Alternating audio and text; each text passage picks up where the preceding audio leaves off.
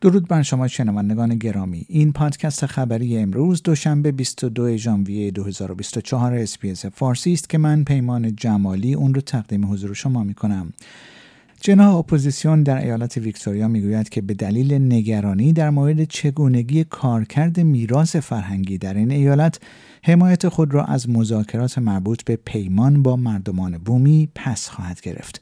پیتر والش رهبر حزب ملیگرایان و سخنگوی جناح اپوزیسیون در امور بومیان می‌گوید که معرفی قوانین برای نظارت بر این روند باعث نگرانی نمایندگان جناح ائتلافی شده است کریس بوئن وزیر انرژی استرالیا می‌گوید که نیروگاه های تولید برق گازسوز می توانند سوخت کافی برای تامین انرژی سواحل شرقی استرالیا برای دو سال آینده داشته باشند. آقای بوئن اعلام کرد که دولت دو قرارداد تعهد تأمین سوخت برای این نیروگاه ها را منعقد کرده است.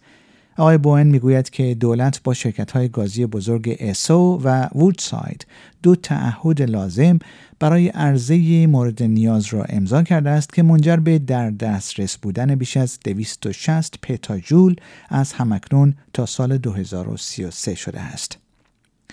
ایالات ویکتوریا تحقیقاتی را در مورد درد در زنان آغاز خواهد کرد. این تحقیقات پس از انتشار یک نظرسنجی صورت می‌گیرد که نشان داد تجارب زنان از درد اغلب نادیده گرفته می شود. این تحقیق مسائل سیستماتیکی را که بر ادراک و درمان درد زنان تاثیر می‌گذارد بررسی می کند و توسط هیئتی از کارشناسان تحت نظارت شورای مشورتی سلامت زنان هدایت خواهد شد. ساکنین ایالت کوینزلند برای یک هفته دیگر خود را برای روبرو شدن با آب و هوای دشوار آماده می کنند. بر اساس پیش ها یک طوفان بالقوه درجه سه در اواخر این هفته این ایالت را تهدید می کند.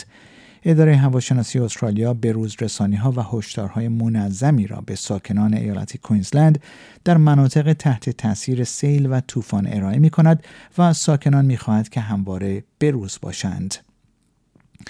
مراسم تحلیف جنجالی رام جان ما بهومی ماندیر در ایالات اوتار پرادش هند قرار است امروز برگزار شود. این مراسم واکنش های متفاوتی را از سوی مهاجران هندی استرالیا به همراه داشته است. پس از تخریب مسجد بابری توسط تندروهای هندو در سال 1992 که شاهد کشته شدن نزدیک به 2000 نفر در شورش های متعاقب آن بود این مکان برای دهه ها در مرکز بحث و جدل قرار داشته است. سیاستمداران استرالیایی این هفته و در پی فراخان انتونی البنیزی نخست وزیر استرالیا برای تشکیل جلسه دو هفته قبل از شروع مجدد جلسات پارلمان به کمبرا خواهند رفت قرار است این نشست سریع گروهی برای بحث در مورد راه ها و تسکین بحران هزینه های زندگی و تورم و ایجاد امیدواری در میان استرالیایی هایی که نیاز به کمک مالی دارند برگزار شود. یک گزارش جدید نشان می دهد که پیش بینی می شود در صورت ادامه اعطاع امتیازهای مالیاتی به سرمایه گذاران خصوصی قیمت مسکن در استرالیا بدتر خواهد شد. این گزارش نشان می دهد که انتظار می رود بودجه فدرال بین سالهای 2010 تا 2033 یک چهارم تریلیون دلار به دلیل نگاتیو گیرینگ و مالیات مربوط به آیدی سرمایه از دست بدهد. گلول باران اوکراین در منطقه دونتسک در شرق این کشور که تحت کنترل روسیه قرار دارد دست کم 27 کشته و 25 زخمی بر جای گذاشته است. وزارت خارجه روسیه می‌گوید این حمله یک اقدام وحشیانه تروریستی بوده و آن را که می‌گوید با تسلیحات غربی انجام شده است محکوم کرده است.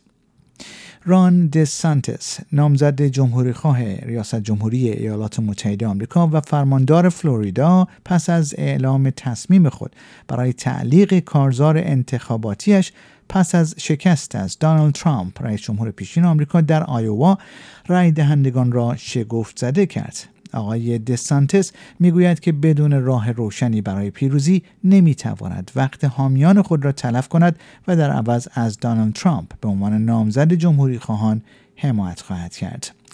شنوندگان گرامی این پیمان جمالی هستم و این پادکست خبری امروز دوشنبه 22 ژانویه 2024 اسپیس فارسی بود که اون رو تقدیم حضورتون کردم.